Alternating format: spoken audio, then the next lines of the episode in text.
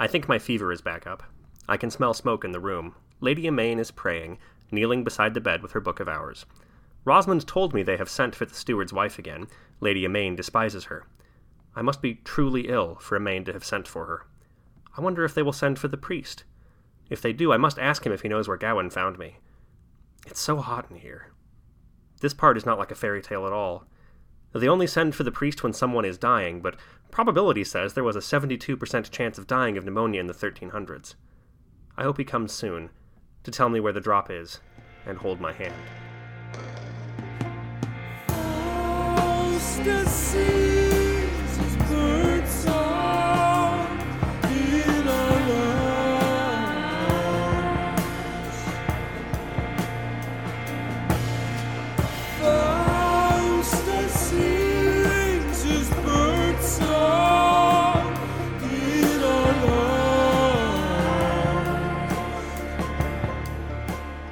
Welcome to the Big Readcast. I'm Joel. I'm Bill.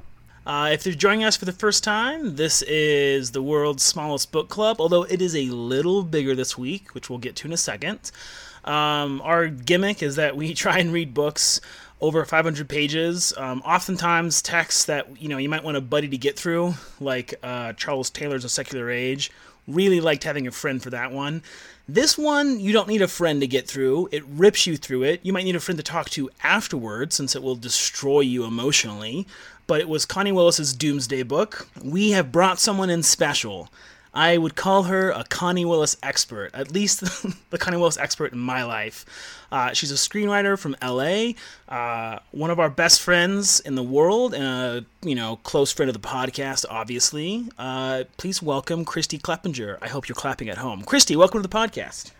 Hi, thanks. This is a little bit like a long time listener, first time caller vibe.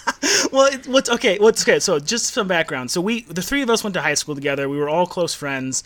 You know, I, I talked to Christy and Bill kind of separately all the time, but this is the first time we've we've talked. We decided this is the first time we've talked as a group in like eleven years, right? That's what we decided. I think, yeah. I think there's been a couple of like Twitter threads with all three of us, but I think the first time we've all been on a phone call or in person for 11 years. I think that's right.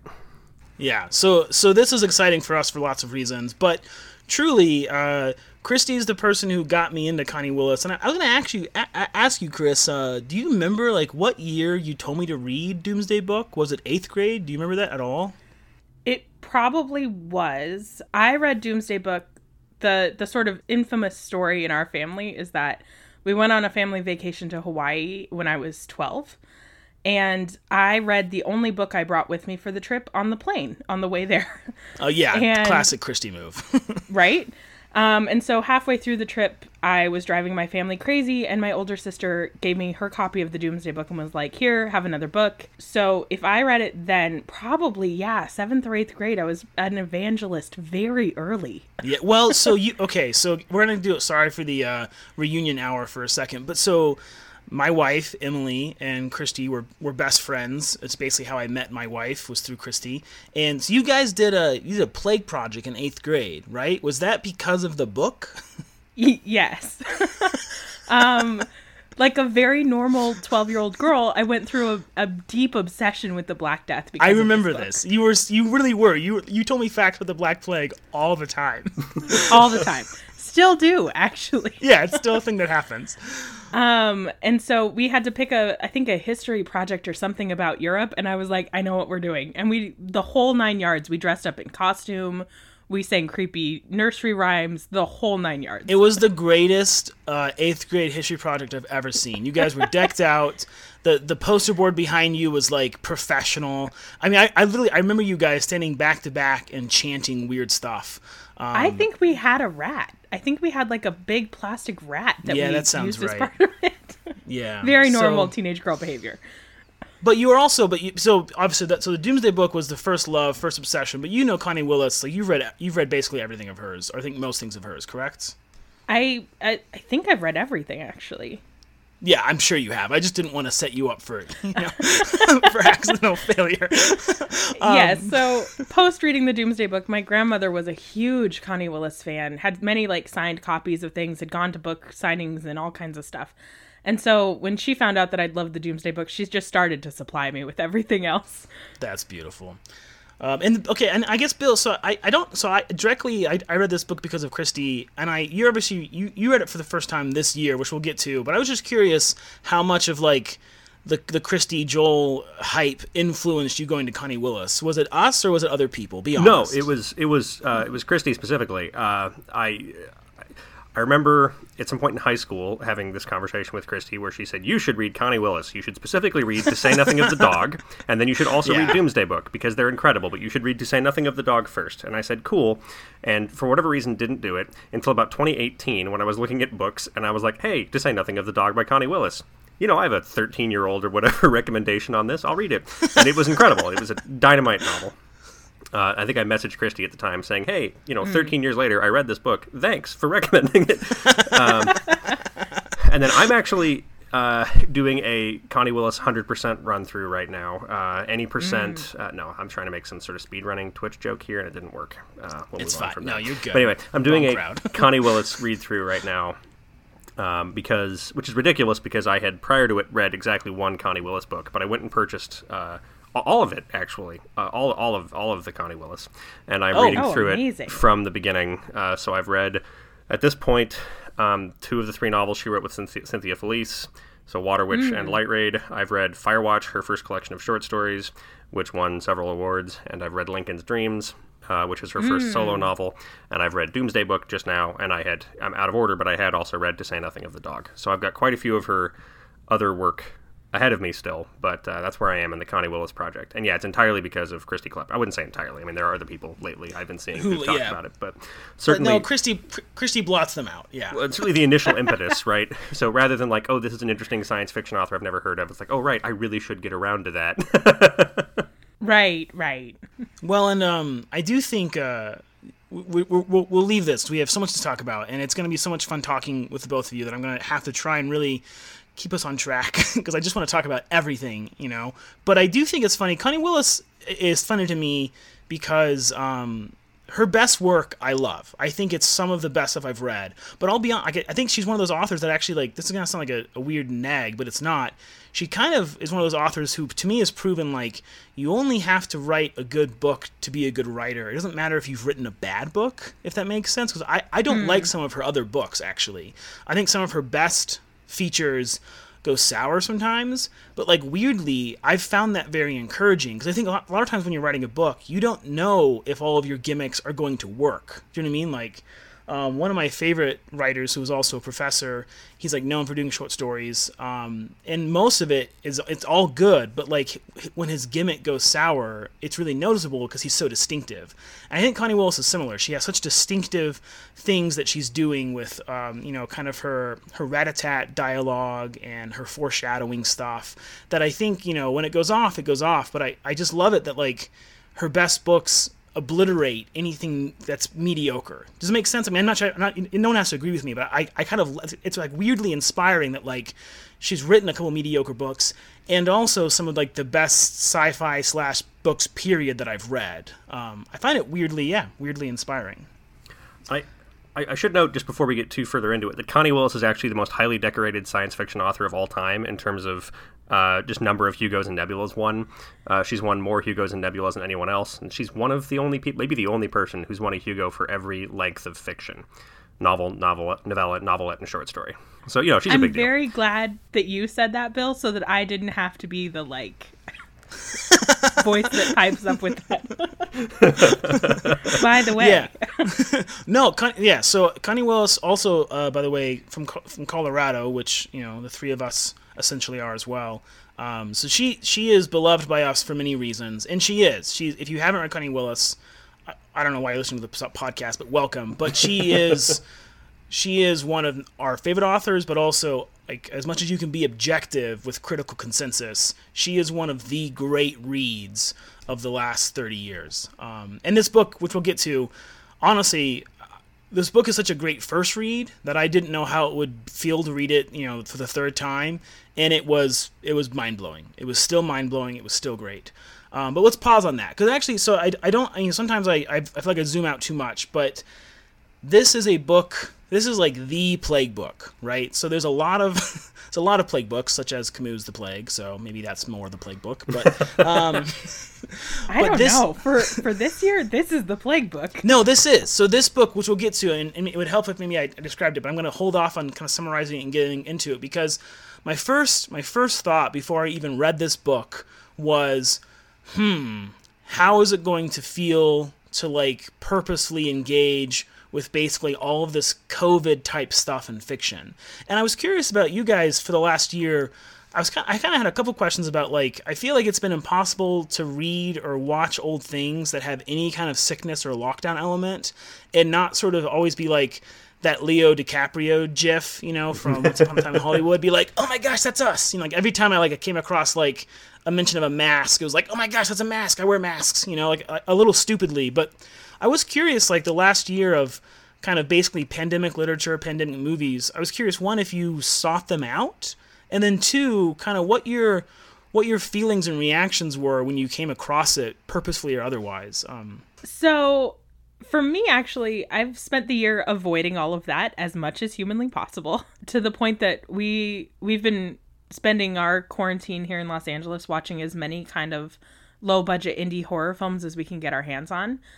And there's been a few that we've started not knowing much about and in the first few minutes kind of reveal themselves to be about a virus or about a lockdown or something like that and we've turned them off and watched something else because it just feels like too much.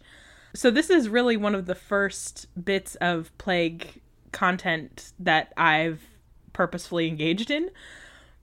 I did unfortunately recommend this book to a friend last summer, not really thinking about that. I think at the time I was like, yeah, it's kind of about a plague, so I don't know if that's going to be uncomfortable.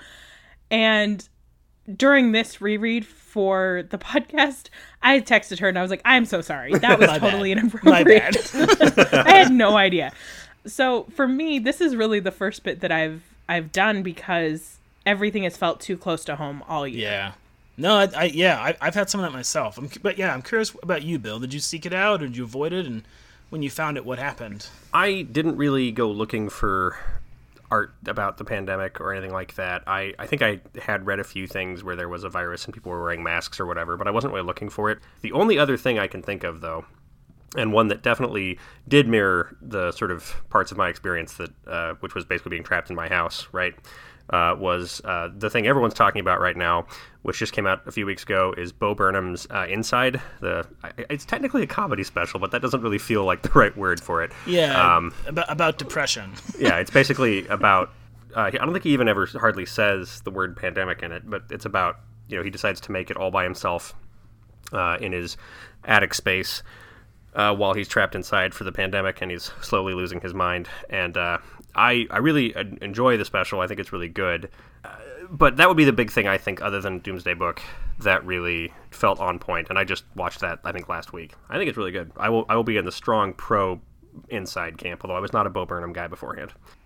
I so first of all, same on the Bo Burnham stuff. I actually didn't get the negative reaction to it. I get if it's not your thing, but trying to talk about how it's not an impressive thing to me feels like you don't understand, you know, I don't know, comedy or or kind of cinematic flourishes or whatever. But but so I, I do feel like most people I've talked to have tried to avoid right? They tried to avoid pandemic stuff because it's already in our life so much. Why would why why why have more of it?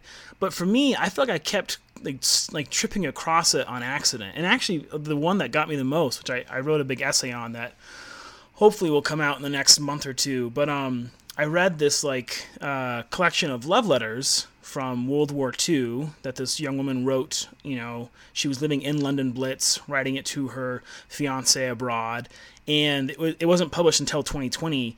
And it, and it was kind of bizarre because it didn't have any virus stuff, but it had lockdown stuff. You know, like kind of the idea of scarcity or the idea of like life being disrupted, her own plans being disrupted.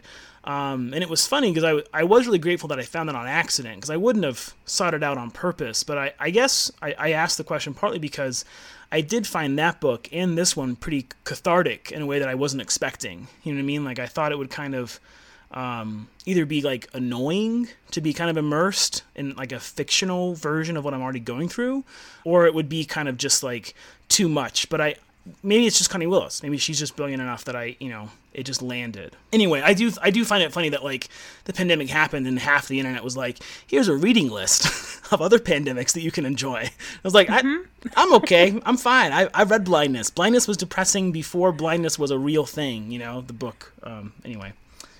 So okay, any any other thoughts on that, or do you guys want to move on to the actual book? I think we should probably do that. Yeah, I'm ready. Okay, so I so uh, against against the the usual form of things, which you know it's hard to do. Uh, I'm gonna try and summarize this text instead of what making Bill do it. Partly because I, I want Bill to talk a lot afterwards, as kind of the only person to have read it for the first time. But please interrupt me if you uh, if you guys need to. Okay, all right. The first thing about this book is that time travel is real. Welcome to the year 2054, where we can go back in time, but hysterically, I think, only historians do it. Because there are all sorts of scientific laws that protect the timeline and basically nullify paradoxes. So, a lot of your usual time travel conundrums, she sort of writes away from the beginning. You can go back in time, but pretty much only academics are doing it because it's only worthwhile from like an anthropological standpoint. So the book is basically split into two different sections. One is 2054, um, which is you know kind of the future. Obviously, it's the future. I don't know why I said that. The other is 1320 slash actually 1348, which we'll get to. The main thrust of the novel is that Kivrin, who's a student at Oxford in England, goes back in time to the Middle Ages to try and learn about this period of history which no one has really ever gone to before. Each century is ranked as according to like how dangerous it is, and they don't send historians to places that are super super dangerous. And of course, the 14th century was all about the Black Plague and randomly being murdered by cutthroats, is how they talk about it in the book at least. So it's a, it's a big deal again, I think it's kind of funny because she sort of just does it. Like, I don't know, she's going. I don't know. It's like this huge deal, but the book the book is so smart about like it's just like a thesis project she's undertaking. And so then from from the time that she goes back to the thir- uh, 14th century, the book has two narratives. One is Kivrin in the 14th century, and one is 2054. There are basically two casts of characters, but who leads the 2054 cast is Mr. Dunworthy, who basically is Kivrin's tutor. There are lots of characters in this book, and I, I can't name them all because I think it'll drive everyone crazy. But those are the two leads Kivrin and Dunworthy, and then there's some other characters who I'll, I'll talk about in a second. But really, what happens is that for both narratives, the plot is about being sick and trying to solve the problem of Kivrin being stuck in the past. She goes back to the 14th century she immediately has this like flu like breakdown, which she shouldn't have because she has all this futuristic med inoculation stuff going on.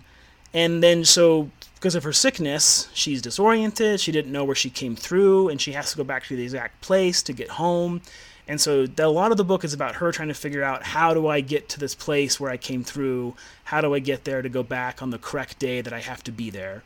And in the 2054 parts, Dunworthy likewise is trying to figure out how to get Kivrin home because as soon as she goes through, um, the tech who helped her go through, Badri, comes down with a flu-like illness much like Kivrin's. And 2054 then becomes basically an outbreak storyline where flu cases are increasing, and Dunworthy, working with Dr. Ahrens, another major character, has to figure out not only where is this outbreak of flu in 2054 coming from, but also it's causing all sorts of problems with getting Kivrin back from the 14th century.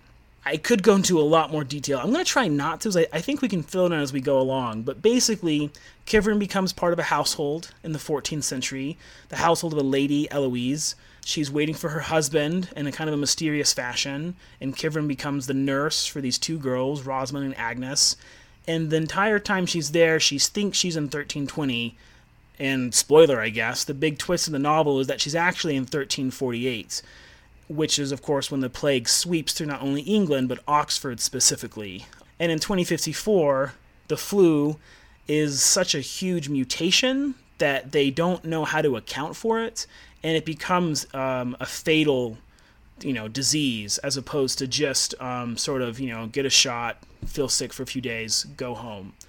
So there's a lot more that goes on. There's, you know, Dr. Ahrens, who's a major character. Her her nephew comes, the great nephew comes to town and helps Dunworthy try and solve the problem of getting back to Kivrin, which they eventually do.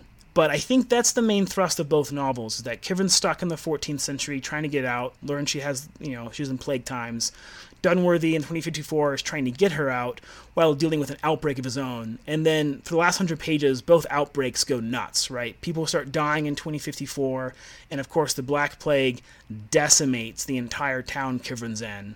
Um, in the end, Dunworthy and Colin, the great nephew of Dr. Ahrens, they get through, they rescue her, but there's a lot of shenanigans in between there. Um, that's kind of so. That's kind of the uh, the thirty thousand mile look down. What what do you want to add to that? Anyone? Anyone want to add to that real quick? Because I'm sure I know I'm missing stuff.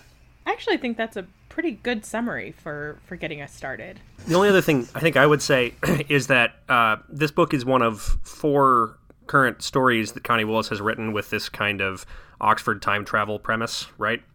So the first, uh, first is Firewatch, which Kivrin actually appears in. It's set after Doomsday Book. They can't. There's a couple of disagreements between the two. I actually reread parts of Firewatch to remember it. Um, but uh, that's a novella or a novelette that she won a bunch of awards for. And then there's Doomsday Book. There's To Say Nothing of the Dog, which is a much more explicitly comedic sort of Jane Austen plus Douglas Adams uh, book. And then there's Blackout slash All Clear, which is one novel in two volumes that I haven't read yet. Uh, so she's used this sort of general Oxford historian time travel thing several times, and I think she's won Hugo's for all of them. yeah, they're all good. They're all. I mean, I honestly, before I reread this book, before I reread this this time, I I would have told you Blackout All Clear was her best work. But after rereading this, I've got to reread that because this one was so astounding, to be honest. But they're all great. I mean, I love them all. Um, and so some of the same some of the same characters appear, but it's not like one hist- It's not like one story, right? It's just like the same universe. Um, I mean, at least in the one three I've read, I guess I can't speak to Blackout All Clear, but by the way, I, I won't we, won't we won't get into it. I did tell uh, my wife Emily at one point, and you guys in a text. One way to think about this book is as the worst. It's the worst study abroad of all time. yes. Do you know what I mean? like you go to college, you're like uh, you know a, a doe-eyed, happy undergraduate, gonna take over the world, and then they send you to 14th century England, and you watch everyone you come to love die in front of you. yeah. And you see in Firewatch exactly what that looks like a year later. You know what it looks like Yeah. to have come back from the worst study abroad of all time. Yeah, I think Firewatch is interesting because uh, it's the first one she wrote, or at least the first one she published in this sort of time travel setting. And Kivrin is a minor but important character. And at the end of Firewatch, the hero of Firewatch uh, spends like two and a half years or something studying ancient languages to go and follow St. Paul around. And then because of a typographical error, he, which is not actually what happens, but what he thinks is a typographical error, he ends up going to St. Paul's Cathedral during the Blitz. Which is the sort of like silly joke that only Connie Willis can pull off. Um, and then it turns out later that that's not what actually happened. But that's at least what he thinks happens. And he's talking to Kivrin, and Kivrin's like, ah, it'll be fine. And also, a couple bits, he's, he's railing against Mr. Dunworthy, who's in charge. And she's always like, no, you, need, you got it wrong about Dunworthy. And then later he comes back and he, he talks to Kivrin. He's like, wait a minute, you were. What happened to you? Where did you go? And she says, well, I ended up going to 1348, the plague year.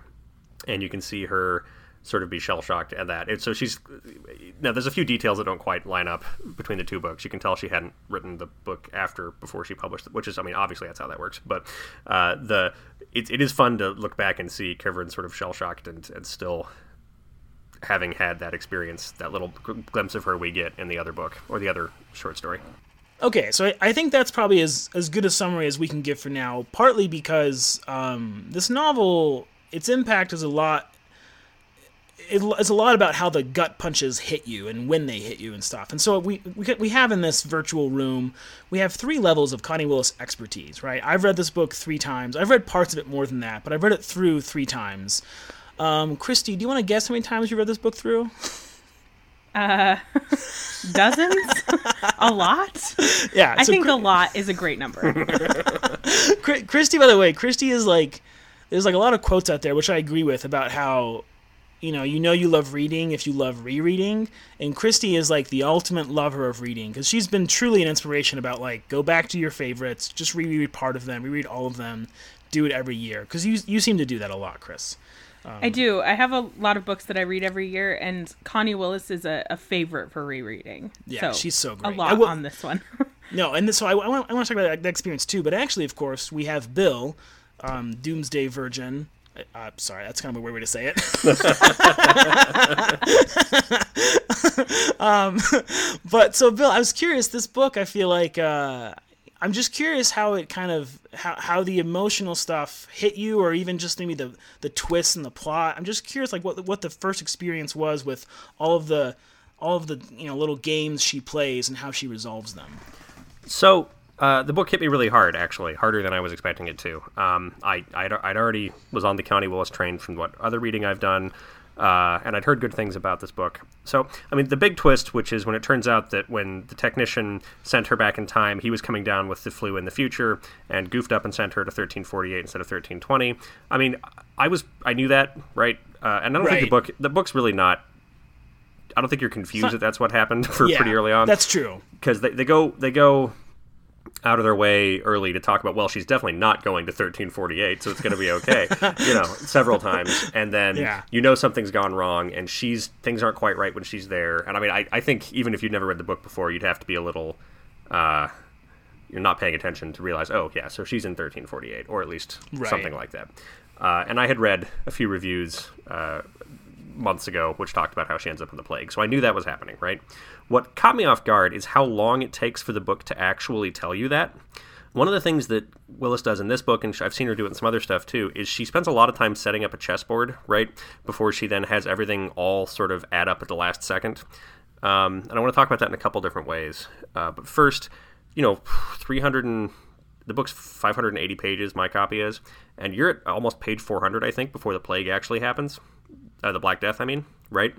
So you get a lot of time with Kivrin trying to figure out what she's going to tell people because rather than coming through and you know having a perfectly devised explanation for why she's in the middle of town, she's amnesiac is what she ends up having to say because she was babbling and unconscious because she had the future flu for like two weeks, not two weeks, Right. but for a while, right? Uh, so she's trying to figure out how sh- how she's going to maintain this cover and not get burned as a witch. You know how she's going to get back to the drop is what they call it, which is the location in physical space where she has to be to go back to the future. And you're meeting all of these people. So you're meeting the the lady of the house and her shrewish mother-in-law, and then the like knight that she's probably having an affair with, and all of the children, and the the priest in the town, and all these other people, right? And you get a lot of time with all of them. And then the Black Day Death comes, and it kills all of them. Every single one. So Joel said decimate. He d- doesn't decimate the town. It kills all of them. It's a town of about 40 people, maybe 10 of whom you get names, and you meet a lot of the others at least briefly. And the Black Death kills every single one of them. And Kivrin is immune to the Black Death because of vaccinations and stuff she got in the future. And so she just spends 150 pages trying to take care of these people and trying to basically make them comfortable as they're dying. She's trying to save some of them, but she doesn't really think she can. And this was a really interesting thing because yeah, you know, you spend so much time setting it up that I was actually starting to begin to lose patience, right? I wasn't quite there, yeah. but I was starting to be like, okay, Connie, I get it. Like I, I understand, but what is happening with this book? And then I really wished I could go back and get some more sort of world building.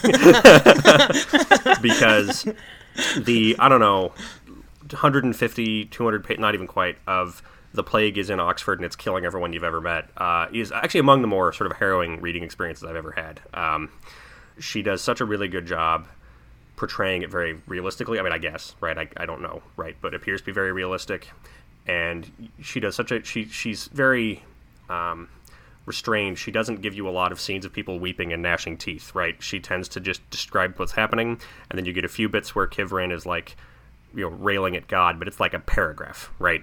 Uh, Right. it's just focused on this happens, and then this happens, and then this happens, and it's uh, heartrending. I mean, it's incredible work. Um, and it, it uh, so in terms of the experience of the gut punch of the novel, I was expecting it to be emotional because I've read Connie Willis before and she's good at that, right? Uh, and I was expecting it to be sad, right, and, and and kind of upsetting. I was not expecting it to be quite as brutal as it was. And by the end of it, you've had Kivrin basically become a saint to all of these people, right? Because she comes from the future, which might as well be heaven, right? And she's Yeah. here to help all of these people as they're dying. And in fact, the priest is convinced that she's a saint at the end. Um, and because she kind of is, right? That is kind of kind of how it worked out. And it's just a really beautiful story at the end. And the stuff in the future is also really, really good uh, for a lot of reasons, which I, I guess I don't want to lean on too much. But what really caught me was the actual moment when the plague came to Oxford and kills the entire cast. Um, I've never seen a writer pull that kind of stuff off as well. I'm not saying it's never been done, right? But you pretty much always have to keep somebody alive, right? Right. Yeah. Right. and uh, she she, didn't. Everybody dies, and it's uh, and about halfway through, I realized that was probably what was happening, right? And uh, it's just it's really quite a thing. I'm, I'm, I know I'm not being terribly articulate here, but it uh, No, you're you're you're capturing exactly what it felt like, which is just stunning. You're just stunned. You're totally stunned by the fact. I feel like for me, you you have like the the, the action. When I first read it, I remember being stunned when every single person, in fact, did die. Like I didn't predict it. I was like, okay, because she kind of plays with you, right? And Connie Willis is so good about playing with your expectations. She's like, okay, well, one of the daughters, Rosemund, um, she's you know one of the daughters that Kivrin's watching. She's recovering. She seems to be getting better. You know, they, they might try and escape to Scotland when the plague didn't hit. And then that's to me the most poignant scene that remains so is that. And then of course you know she she dies too basically when Kivrin's out doing something else. Rosemund also passes away. Um, and so, but I, I but I want to. So with that kind of, you know, with the initial perspective, I'm curious, Chris. I mean, you read, you read it, you know, you've, you wouldn't even go on record about how many times you read this because you don't know. um, but I'm curious, like when you know you, you, you just you actually read it, you read it for this podcast, which by the way is like classic Christy doing the homework. I mean, you, you know, like you could have talked about this in your sleep, but you read it again, which is so awesome. But I'm curious, like what. What always what always gets you, and did anything get you new even even this time? Yeah. Um so I think the reason I'm such a an avid rereader is I find that books hit you differently based on what you're going through at the time and you're going to read things that you didn't read the time before. And I know that a lot of that is projection, right? You're projecting onto the author whatever you're feeling about what's happening to the characters. I am so glad that I reread this for the podcast. Um because a i think that and we'll get into obviously i think we're going to get into this more but the experience of reading about a modern pandemic as you're experiencing a modern pandemic is is different you know you you feel for those things that felt ridiculous to me the first few times i read it you know the the masks and the every time they yell at colin about not wearing his mask i was like yeah why would you do that? Except now we've we've all lived through it and so you know exactly why you would do that Colin, get um, your mask on. Right, exactly. I felt I felt panic for Colin and Dunworthy the entire time because they were being so flippant about plague rules. but the other thing I think is that I'm trying to think of how to say this in a eloquent way, but I can't think of what, so we're just gonna say it. This has been a year that's been marked by grief for a lot of people, but myself in particular, I, I've experienced a lot of really hard things this year as so many people have this year. I don't want to, you know, negate what's going on in the world. But I think that the experience of my own grief this year has changed the way that I experienced Kivrin going through what she goes through at the end of the book. When I was younger, I read the the sections where people are kind of dying around her and I thought Kivrin came off as remarkably cold Interesting. and especially once they once they pick her up and and as an adult you recognize that as kind of shell shock right she's right, yeah. she's so traumatized by what she's been through but as a kid when they when dunworthy and colin arrived to kind of save her i thought she came off incredibly cold and i think a the perspective of being an adult and understanding adult emotions but also the perspective of someone who has you know experienced trauma and grief for a prolonged amount of time i think changes the way that you experience Kivrin's part of the book um, and so I'm really glad that I reread it because I think that this was a, a reread that wasn't just enjoyable because I loved the novel, but was enjoyable because it felt weirdly cathartic um, to to see kind of trauma reflected in something that you're reading. I you know I totally agree. Um, it's obviously the elephant in the room. It's not the elephant room. It's it's the room itself where it's been a really rough year, and I, I don't know anyone who hasn't had a rough year. Um, I know that you actually you really have had a rougher year than a lot of people. I think. um, but I think it, it's an interesting read as we go through a collective trauma as a society to to read about even the the modern England or the future England parts of this book where people are kind of grappling with what does this look like. Well, and I think honestly, it was kind of I, I love Connie Willis because uh, uh, for a lot of reasons, but I think at her very best, she just captures what I always in my romantic heart want a book to be. I want it to be exciting. I want it to have adventure. I want it to move fast enough that whether through the language or through the plot, I'm dragged, you know, I'm dragged through it, right? I don't want to stop. And she does all of that, you know. Um, she probably actually will never get enough credit for how how she writes at the level of like I would say like I think different writers have different like units of you know of excellence in their art- artistic kind of you know uh, quiver, and I think her her unit might be more like the paragraph as opposed to the sentence, but her writing is so excellent and yet all I have to say is like she's also like this is kind of the the beauty of a lot of sci-fi stuff to be honest but her in particular she she really she really is um unrelenting in the kind of you know the questions that she's asking about the world and in, in, a, in a way that's almost i think you know again i think sometimes is dismissed but she is asking you know the very basic questions of what do you do when everything goes wrong what do you do when the people in charge are incompetent and they keep you from making the situation better? What do you do when you pray every night and you still wake up depressed and with people to take care of who are dying? And those are questions that can be very, you know, they can be very um, cheesy. Like there's a whole industry built around asking those questions the wrong way. But she's someone who I think, actually, weirdly, through, I think, Bill, you're right. I think partly through her restraint, she knows what not to say. She always gets me. Um, and this novel, what got me more was um, the big deaths are still killers, right? So in the, the, the, the future, Dunworthy's kind of, you know, best friend for this book at least is Dr. Mary Ahrens.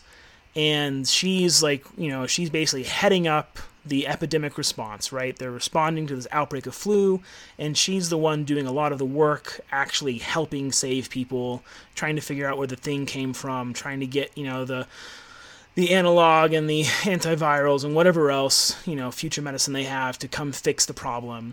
And Dunworthy gets sick with the flu. He goes down, and she basically just skips past his sickness because it's, you know, he's out of it. He wakes up, and um, it takes a few pages, but she, she's dead. Mary Ahrens dead, and, and she hits it so well, um, Connie Willis, because she has Dunworthy realize that you know, Dr. Ahrens didn't die right before he heard she died. She'd been dead for his whole illness, right? Like 10 days. She miss he missed her funeral. And so I feel like it was this this time around, the Black Plague stuff is still a devastating read in its own right. But there were so many more little moments. Um, one of which was actually there's a different academic who's working at an historical dig, which is actually where the flu came from. That's kind of we can get into that later. But like this other academic Mon- Montoya, who's done with his colleague, you know, she seems pretty callous, right? Like she's just she's telling people she has to go to the dig, she has to keep working on the dig.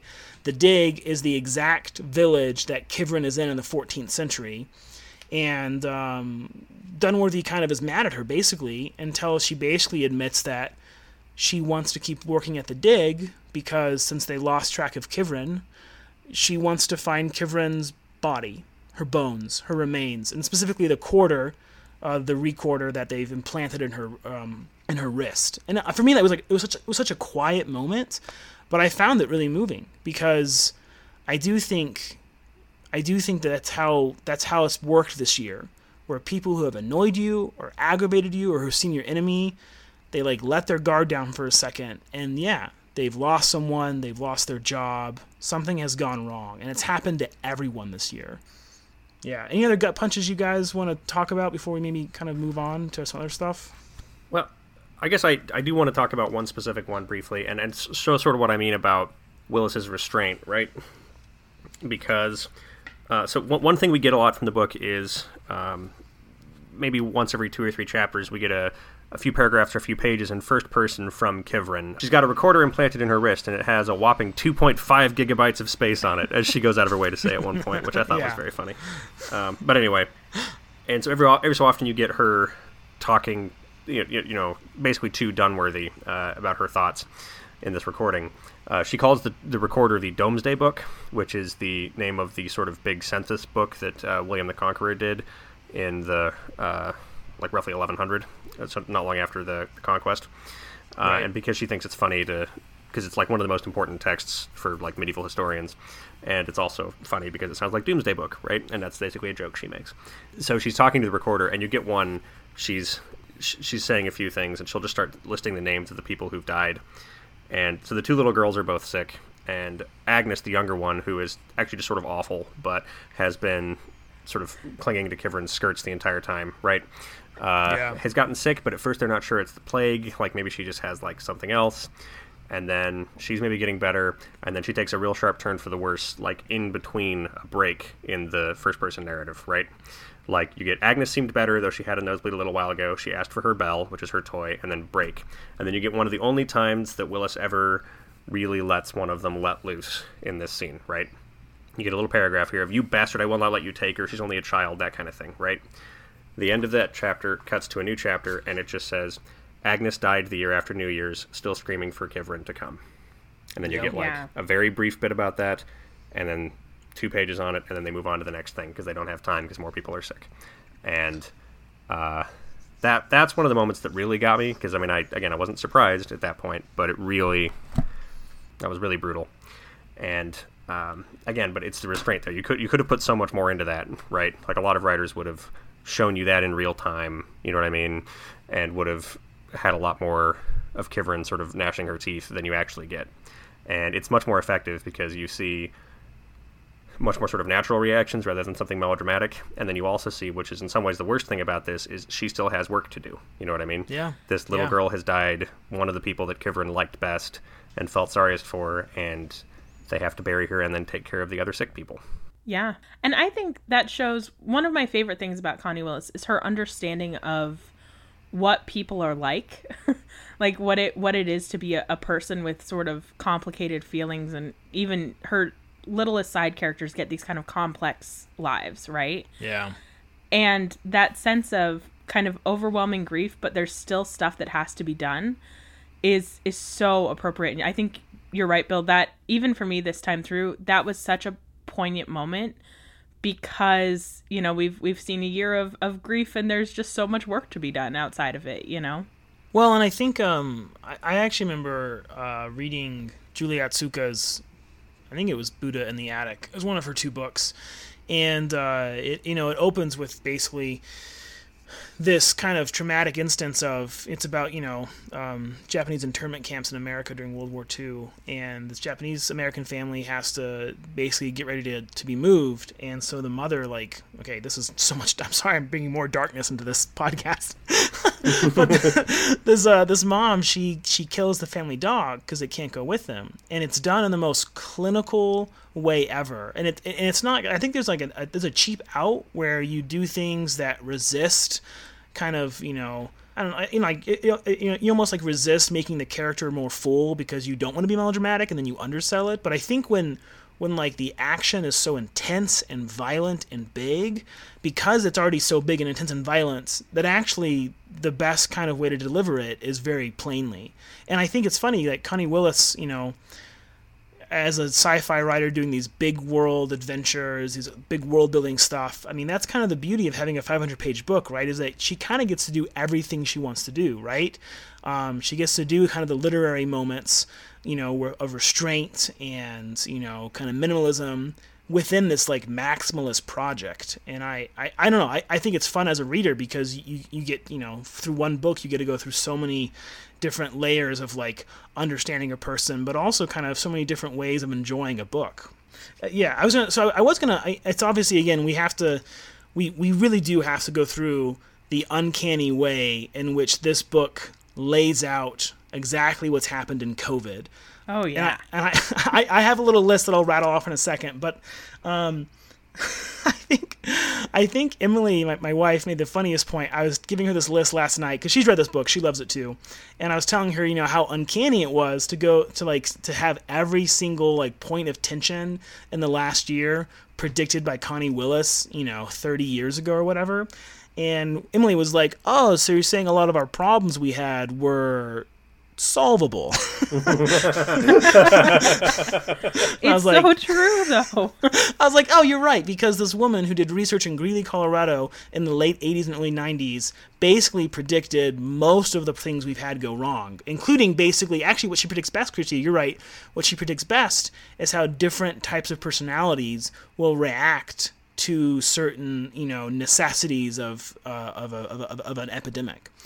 Okay, so real quick, I just want to. So the first thing we have to say actually is that it's one of the smartest points in the book too. Actually, this the setting is 2054, but they talk about that this is a world 2054 which has a pandemic that happened 30 years earlier, and so the novel's kind of you know it's confusing in summary, but it's it's sort of brilliantly you know woven into the future stuff that there's an epidemic outbreak in Oxford, but everyone lives in a world in which there was a devastating pandemic 30 years earlier, which is about when we're living, by the way. It was so weird.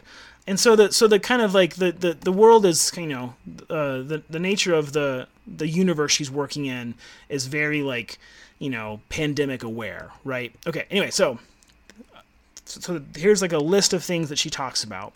She talks about the pandemic that happens in like basically 2023. She talks about how in that pandemic, um, American civil liberties caused the rest of the world to basically turn on us to the point that one woman was traveling in Egypt in like 2031, and the Egypts were shooting Egyptians were shooting Americans on sight. Badri, who's the first person to come down with the flu, is from East Asia, and without ever addressing it, she has the nastiest characters who don't know anything about science before the case has ever been, you know, traced back to its origin. Everyone starts calling it the Indian flu, which was unbelievable in light of the China virus stuff we had last year. There are protesters who are in Britain, of course, wanting to secede from essentially the EU. The EU hadn't even totally coalesced by the time she wrote this book, and she predicted Brexit before it had even happened. There's the big stuff, such as a lab leak theory or the entire, you know, stuff about masks and not wanting to wear a mask. There's a PPE, essentially, shortage. There's even little things, and this is where her imagination is so, I think, minute at times, or so, you know, so microscopic in how it can, you know, zoom down. Dunworthy is going for a walk after the epidemic, happens, and she describes the way that someone steps off the sidewalk to go around him, and it, I just I couldn't help it. It was just like, oh my gosh, this is it's like she lived through COVID before COVID happened. Um, there's so much else that she she does that I didn't have time to write down. One of them, the biggest one, was there's a big church service in 2054, and the epidemic has been declared. Quarantine's about to be kind of really recommended and enforced, and there's a yeah, a church service that Dunworthy has to read at, and the church is stuffed. It's just overpacked. And not only has that been a thing, you know, in the Christian community that talks about churches being closed and stuff, but actually, like on March 12th or something, um, my friends and I went to a bar, and we all talked about like it was the last time we were going to go out, and you know, I had quit my job, and it was this big thing, and we went to a bar that's usually somewhat popular, and it had I had never seen it so full of people who were clearly preparing to like not go out again. I don't know. So it was it was so many. It was like I, for, I guess for me it was just this. It was, it was like it was a checklist of things that she did, but it was also like she had the big picture tensions and the personal tensions just completely figured out, as if she was writing about my experience during COVID. And I'm assuming that that was your guys' experience as well. Yeah, I think one of the things that struck me is that at, there's a point later in the book where they've decided that the I think it's the lab leak theory that you're talking about that the virus has come through the time travel mechanism. And so there's protesters outside of Oxford protesting shut, shutting down the time travel so that no more virus gets out. And it you almost get the sense that if 5G had been a thing in 1990, that's what it would have been. yes, yes. No, that, that's a great. I didn't think about the 5G thing. Yeah, the new technology that everyone blames because they don't understand technology. That's exactly what it is. Well, that's that's fun because to be clear, in the rules of time travel, uh, that which which Connie Willis, these are not like human laws; these are like physical laws, right? Like that can't happen, right? Stuff can't come to the future. That's a whole, and she plays with that in some of the later books, but at least as far as you know, in terms of Doomsday Book, right? That that just cannot, in fact, happen. And so, much like how 5G can't possibly have anything to do with COVID, um, the time travel can't possibly have anything to do with their their right. flu. Uh, but you still have people coming up with all these wild and bonkers theories. One, one thing I, I think that the future stuff in this book is is often mostly comedic until it all of a sudden very much isn't. Yeah. Um, I think I think Connie Willis is often thought of as being like a, a, comic writer, and she is. She's very funny, and certainly some of the stuff she's written is primarily funny, right? But I, I've noticed a lot of people like when you when you look her up online, they'll really focus on how funny she is in a way where you realize they're, they're not necessarily taking her seriously as a writer either, which is a shame because she's Yeah, very, very good. And also, comedy is very hard, right? If you're actually a very good comedic writer, that's that oh, requires a lot hardest of craft. thing. Yeah. But I think so much of the future stuff is funny until all of a sudden it isn't. Um, like for so much of the of the book, the future pandemic is just sort of an inconvenience to Mr. Dunworthy, right? It's a series of obstacles for him finding out whether something went wrong, because we first know there's a problem in the future when Badri, the the tech who was running the time travel drop, as it's called, right, uh, stumbles into the pub and s- says there's something wrong and then passes out, basically, right? And then so Mr. Dunworthy is trying to figure out if everything's okay because they thought everything was okay with Kivrin, but now they don't know. Right. And he, and, but Badri is sick, and then in addition to that, the guy who's supposed to sort of be in charge of Oxford's sort of the whole history department of Oxford. I don't know if that's how Oxford actually works, by the way. I don't know if there's one history. It kind of does, yeah. I think I- I history don't know. faculty, yeah. But there's the, the actual head of the history department is off fishing in Scotland, I guess. We never figure out where he is, by the way, which is wonderful. He's just gone for the whole novel, being an inconvenience. I know. There's never resolution to that. It's we never find out where he was. Some people are suggesting that maybe he's off having an affair, but nobody can figure it out. Uh, and so there's this sort of academic tension between Dunworthy and this guy Gilchrist, who is the actual head of the medieval department. So he's actually in charge of the drop, even though Dunworthy is actually Kivrin's tutor. And Gilchrist thinks everything's fine and refuses to let them work on it. And then also starts doing things like shutting down the time travel machine because people are freaking out that the virus is coming through. That you know, so he's he's a jerk, right? But it's all mostly comedic until all of a sudden they realize uh, for a while they think Kivrin is actually lost, right? Because they think they've turned off the machine, so they can't get her back. And then Dunworthy passes out with the flu. Up until that, it's mostly been comedic, and that's when Dunworthy wakes up and finds out that all these other people have died and things are things are worse.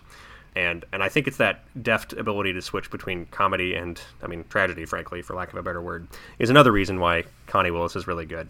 Uh, in another book she wrote called Lincoln's Dreams, she makes basically what if you were having Robert E. Lee's dreams all the time and that was weird turn into like actually sort of a heartbreaking thing at the end. It's not nearly as good a book. It, you know, it's a little clumsy in places, but it's kind of a ridiculous premise, and it actually ends Yeah. up being really, really sort of uh, touching at the end. Well, and I think it's actually it's you know to your point earlier, Christy, about you gave this book to a friend, kind of not thinking through how specifically, you know, this you know kind of details our own life right now. But what what I kind of found like there was relief in the kind of you know catharsis of grief, right? But there was also there was like the comedic relief I found relieving now. You know, like all like even like little things like Dunworthy, like you said, Christy, is reminded to wear his you know mask time and again. And uh, Dr. Ahrens, I think someone says, "Why aren't you?" And he's he says, "It keeps steaming up my glasses." And I was like, "Yes, yes, I want to follow the I want to follow the rules, but I have to read these grocery signs. I don't know how to do both."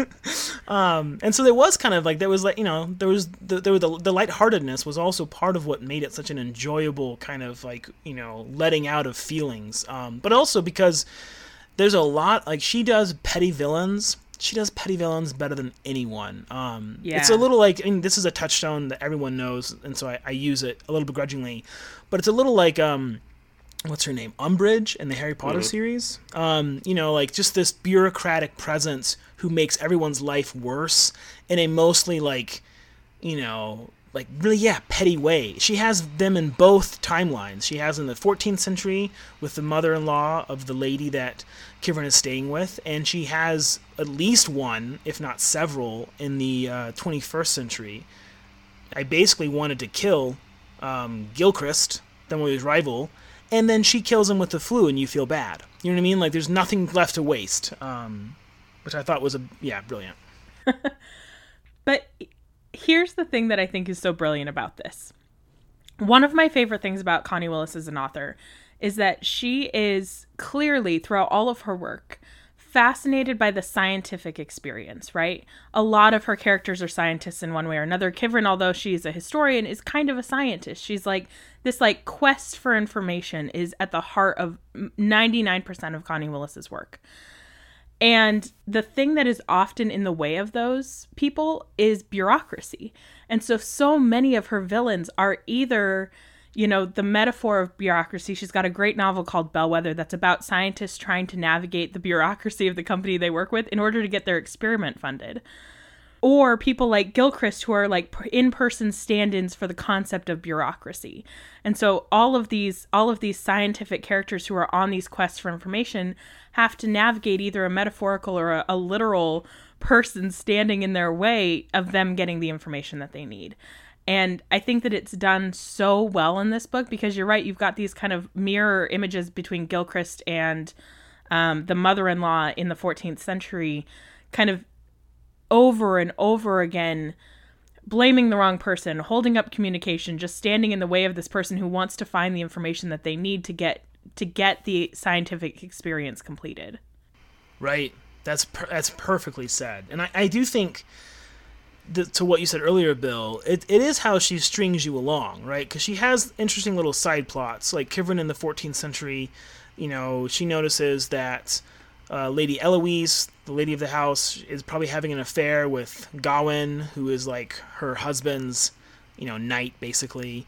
Her husband is away to Bath. We don't know why. So there's like there's like these little tensions that she keeps that, she keeps kind of like hovering over the plot but like honestly, the plot for both timelines for most of this book is trying to talk to someone and you can't get them to tell you what they what you want them to know, right? Like that's the like that's the plot of basically both books or both timelines. And I I feel like it's a testament to Connie Willis that that sounds boring, right? Like that like this is a book of, this is a book about contact tracing and having a fever basically for like 300 pages or more. And yet somehow like for me at least, especially the third time through for some reason, I ripped through it. I found it all great. I like I liked every bit of it. And in lesser hands, there's no way you pull that off. It's just there's not enough going on, and yet for her, she has so much going on in these like in little interpersonal relationships that kind of keep the tension going, so that you know you're propelled forward. But I think yeah, Christy, I love that that people are seeking information and they're being obstructed is definitely a key theme in her work. Well, and for me at least, what you were just saying about um, kind of the constructs seeming boring. This is about contract tracing. It's about you know a historian, which shouldn't be interesting. But I, for me, the mark of a good genre writer is someone who uses the genre conventions as a framework. Like this is sort of a time travel light book about time travel, and I think that using those as a conventions to explore humans and what humans are like in various extreme situations really is the heart of good genre in my mind at least as a genre reader as opposed to books that are kind of about the mechanism of time travel being you know a, a huge plot point this is more about using those those constructs of, of a plague and an epidemic and being stuck in the 14th century to talk about what humans are like this is this is actually a great transition because I I, am curious about what you think. Definitely, Bill, especially as I feel like you know. We always joke about you being the genre guy, even though you're not. Me being the lit guy, even though I'm. You know, we're both just both. And now we have Christy, who actually writes genre as well. But so no. So I was gonna say, I, I for me, I think the reason that she's the most decorated sci-fi writer is what you were just saying, Chris. She gets the balance perfect, right? The world building is not incidental, right? The world building is important. She she goes to great lengths to be clear about the restrictions and limits of what this world is. But she also doesn't make it a novel about time travel rules, even though it like it kind of is, right? Like the rules keep coming up because they're so important. In Blackout All Clear, it's even more about like time travel rules in some ways. Um, but I don't know. I guess I was curious, Bill. Like from a you know from the sci-fi perspective, like I think she gets the uh, the balance perfectly. But I also feel like because she does, she sometimes almost minimizes like a sci-fi writer. Like like this is a very historical novel, but I think she is doing sci-fi at it. I don't know at its peak. I, I guess I was just curious where you stood on like her balance of sci-fi versus you know just writing characters as characters. Yeah, I mean, so I haven't read some of her later stuff where I think she deals with other ideas, right? So I, have seen her deal with her time travel ideas a lot, right? Uh, but I, I, haven't, and I've read some short stories, but like her her YA kind of stuff with Cynthia Felice is is mostly just silly, right? It's fun, but it's not it's not serious sci-fi, and she doesn't think it is, right? Um, so I, I don't know if I'm the right person to talk about Connie Willis writ large, but certainly in in these books, I think she. I, don't know. I, I guess I'm a little torn because I really love this book, and I think it's good. and It's definitely sci-fi but the time travel stuff becomes, I think, about a lot of other things really fast. Um, and that's certainly also true, and to say nothing of the dog. And I guess we'll have to talk about this at some point.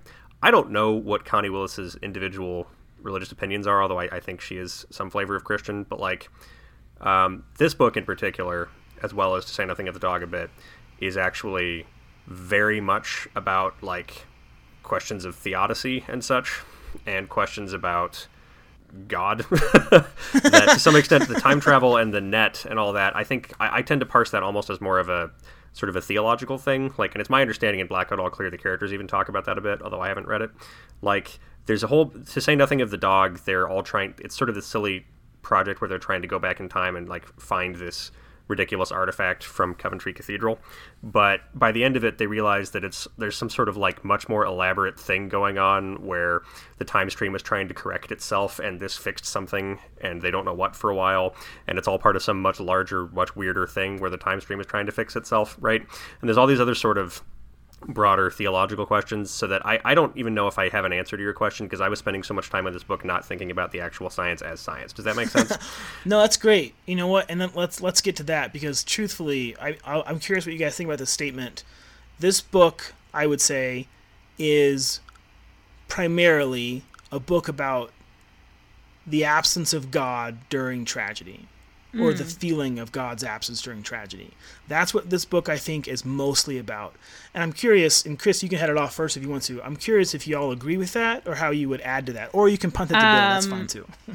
I I don't know actually. I, I I think that's an interesting idea that I hadn't necessarily considered.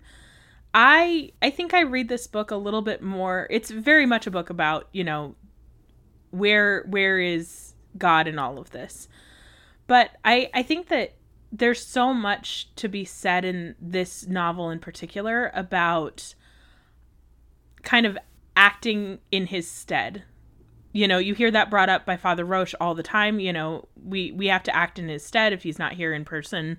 And I think she does a good job of using the medieval mindset that that God was like a, a physical being that could come down and help whenever and exploring what that looks like when that doesn't happen but I also think that it's a little bit. I, I agree with you very much about the the presence of the net as as sort of a substitute for God in this universe. But I I do think that it's I don't know. I'm saying this really badly because I had never considered that point. It to me it's more it's more about God not looking the way that you think it's going to look when God comes down to help. I think so, that's great. Yeah. You have, you know, Father Roche waiting for God to show up, but instead he gets Kivrin, who, you know, you're right, Bill, is basically a saint by the end. You know, she comes from somewhere else and she doesn't ever get sick. There's no worry that she can get sick. She can kind of endlessly take care of people. All the way through to Dunworthy getting Colin, who doesn't ever get sick and comes from somewhere else and can kind of be that comic relief teenager through the whole thing. There's all these fantastic parallels between the two of them I hadn't thought about that actually. That Colin doubles Kivrin. You're completely right. He t- totally doubles Kivrin. He's sort of endlessly useful. He runs errands and he, you know, knows all these facts about the Middle Ages because he he's got that teenager absorption of information. And so, in my mind, it's more a book about our expectations of God and what it looks like when we get God's help, but not in the way that we were waiting for it to come. Bill, do you want to try to add to that, or? I mean, yeah, I mean, I, I think that's I think that's absolutely one of the things the book is. You asked if I thought it was primarily about. So I don't know what the book's primarily about. The book's about a lot of things, but I do think that it deals with like one of the one of the things that it deals with a lot actually. And this is, I mean, I'm just going to get into it. The book spends a lot of time actually wondering what God felt when He sent Jesus down to die. Oh yeah, right? Mm, yeah. Like there's a lot with Dunworthy. Uh, Dunworthy's in church, and he's wrestling with the fact that he's he thinks he's basically sent Kivrin down to die in the 14th century because he doesn't think she was adequately prepared, and now they don't know where she is. You know what I mean?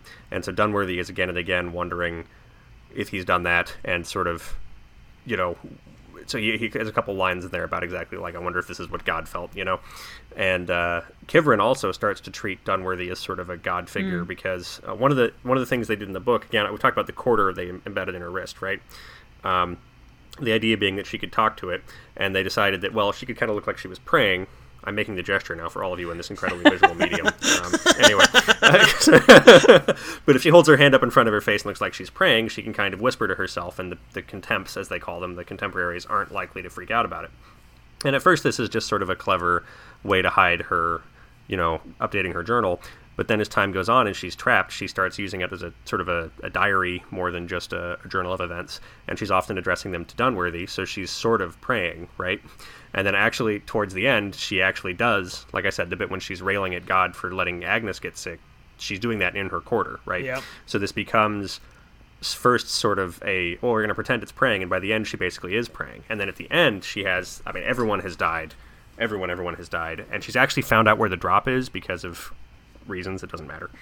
Um, but she's sick. She's not sick, but Father Roche, who's this incredible priest who she's uh, he's the last one to die, and he's taking care of everyone with her, and she he's just this wonderful human being. Uh, he's when he's dying of the plague, he actually kicks her and breaks her ribs, sort of accidentally, mm-hmm. because she, he's in pain, and so she can't get anywhere. And so she knows that she's going to probably starve to death, but she doesn't know what's going to happen, right? But she's she's missed it. She's going to die, and so she actually so actually I think it's the last entry she makes in the drop or in the in the quarter. She's talking to Mr. Dunworthy, but she ends up saying, "It's strange when I couldn't find the drop and the plague came. You seemed so far away I would not ever be able to find you again. But I know now that you were here all along, and that nothing, not the Black Death, nor seven hundred years, nor death, nor things to come, nor any other creature." Could ever separate me from your caring and concern. It was with me every minute. And, you know, that's a prayer, right? yeah. No, yeah, she's she's she's I mean, she's uh she's basically sampling scripture, right? Yeah. And so so much of this book becomes about n- not just where is God, but and, and, it's exactly where is God, and it's also God being pieces we don't expect, but it's also sort of exploring this relationship um, between you know God and Jesus, whatever that means, right? In several places, and also what it means to sort of be so you're seeing both help coming surprisingly, right? You're so I'm someone else, and then I have surprising help from God, maybe in the form of this weird teenager or whatever. But you're also seeing what it's like to be the surprising help, mm. right? Yeah. And the weird relationships you have there, and uh, I don't know. I think there's a lot of really interesting spiritual depth in this book that I'm probably not going to get into here in the podcast because I don't know if I have it all wrapped up yet. But um, I don't know. It's uh, so so. This all got here because you asked me if I thought she was a good science fiction writer. Um, I'm really answered the question. Uh, we, nailed, we, we, nailed it. The answer is yes. She writes about God, like all science fiction writers should do. Um, uh, but you know, I mean, a lot of my favorite science fiction writers often do, right? I mean, who are my other saying. favorite science fiction writers? Like Ted Chiang, right? Gene who Wolfe, is, uh, Madeleine L'Engle, incredible. Yeah, yeah. So, you know, I, I think that if you want the most interesting hard sci-fi depth, I don't know if Connie Willis is where you're going to find it, at least in what I've read. But I think it's just because she's not. That's not what she's doing at all. Do you know what I mean? So, like, comparing her to like Kim Stanley Robinson, who you read because you want to really think about what it would be like to terraform Mars, like really, I mean, like really think about it. Like it's just a different project. You know what I mean? It is. well, but that's I guess that's kind of why. And I, and I was I, I, was asking about taste partly, and I, and I, and I tried to forefront it. Like this is definitely she hits the balance for me pretty exactly. Like I've read some hard science fiction, some of it I like. Uh, you know, some of Larry Niven stuff can be harder science fiction, and, and some of it I don't like. Um, but for me, because I but I, I as much as her rules of time travel kind of allow for this conversation about God and spiritual planes and a higher realm of meaning and so forth, and so on. Um, I really appreciated that she's very clear with what the rules are and how they operate, like physically and immediately, right? Like there are urgent necessities based on how this technology works, and yet I, I don't have to suffer through like talking about quantum mechanics and you know like there's not like this like pretense to figuring out time travel. Um, like Michael Crichton in Timeline, which I read, you know, in high school or whatever, he tries to do that, right? He tries to have this kind of like, you know, discussion of how it could actually happen. And I think she handles it perfectly because she has all the rules and all the restrictions, and the characters have to like try and figure stuff out, you know, based on what they can and can't do in a very consistent way. And yet, I don't have to like pretend that time travel isn't magic, um, which is what it is every time you use it. But the other, I, I agree with all of that. But I also think that, like any new and a kind of astounding technology, she leaves the edges of what time travel can and can't do really blurry. The way that we don't necessarily have a good understanding of, you know, quantum mechanics or the internet or, you know, any big question scientific theory the the edges get to be a little bit blurry because that a gives her a lot of narrative wiggle room um, especially as she gets into the later books and kind of the mechanics of the net. But it also kind of lets it feel like a real technology you know? The the question of whether the virus can come through the net is a is an easy no. But they're not exactly sure how with with slippage and with you know locational slippage they're not exactly sure what the mechanics of the net are at this point. Right. And so you do get this kind of very realistic technological gray lines around this sort of simple concept no, that's that's a great point because like the, the the rules are consistent and yet we don't know the limits of the rules basically, right? So like mm. you you know that time travel does this and not that, but we actually don't know about like what about this exceptional case. So Kivrin, for example, um, she they think that the paradoxes don't allow you to go back if you're sick, right? Because if you take the flu back to 1320 and you wipe out a population, that would cause a paradox, and there are scientific laws forbidding that paradox from happening. And they kind of find this exception, right? That she got a virus that came from that time, and you know, like so there are ways in which you know the rules are consistent, but their application and engagement. I think you're right. It's blurry um, in ways that I think is cool. I do want to pivot back real quick to the theo- theology stuff because, for me at least, this third time through, I, I really was struck by how much. For me, this is a book about God, and I and I and that might turn some people off of it. And it's you know it doesn't have to be that if you don't want it to be it. Bill's right; it has a lot going on. But as far as like what's the meaning of this book or what's sort of the the the the, the tension of you know its moral questions. It is, I think, about what it feels like to not get a response from a higher power. Um, and I, but but why I think it's important to talk about is because it kind of reveals all of her best tricks as a writer, right? Because she has these highfalutin ideas. You know, she's talking about big meaning stuff, pre, you know, predetermined predetermined timelines and so forth, so on. But how a lot of that acts itself out in the novel is it acts itself out at like various levels of plot, right? So you have the big plot of the actual time travel. How do we get to Kivrin? We can't get to her. You know, there are time travel rules preventing her from coming back, and there are time travel rules preventing us from getting there, as well as there's also bureaucracy preventing us. And then there's even like we talked about earlier that the the history the head of the history faculty at Oxford, Basingame, he's gone the entire novel. And it's a clear gesture to what it feels like to pray and pray and pray right when you need God most and to never get an answer. Like Bill said, there's no resolution. Basingame doesn't come back and fix things. He doesn't come back in time to stop Gilchrist from, you know, marooning Kivrin. nothing that you think will happen will happen. I, I think you're totally right, Chris. I think the text itself, the text totally lands on we must act in his stead. Um, and that God comes through God God's help comes through natural means and through ourselves in a way that you know you don't always expect. It's not you know just a miracle from on high or whatever. But I but I love that she doesn't she doesn't leave the idea alone. It's like she chews on it endlessly through various plot points, right? So no one can talk to anyone in this novel. Not only does Basingame, a clear stand-in for God, absent. Not only is Dunworthy unable to get to Kivrin, kind of a clear image of God for, again in that situation. But like Dunworthy can't get the phones to work. You know, Kivrin can't get Gawyn to talk to her for five minutes about where he found her. Even um, it's just this. Co- even yeah. Eliwys's husband, they they are kind of continually yes. waiting for him to come back from Bath and sort of save them. Well, and it, and it actually it gets worse. So like people get sick, and they don't recognize when someone's there, which goes to your point, Christy, that you don't recognize maybe the help you get. Badri gets sick. He keeps demanding to see Dunworthy, but Dunworthy's in the room. Agnes gets sick, and she does the same thing. She keeps screaming for Kivrin. Kivrin's right there helping her, but she can't see her. And so I think, you know, I think Connie Willis is one of her greatest strengths is actually like too much is just enough. It's like the pandemic I mentioned earlier. Not only is this a book in which an epidemic happens in 2054 and um, the Black Plague happens in 1348, but it's set in a world in which a pandemic killed 30 million Americans in like 2031 or whatever, or 2021.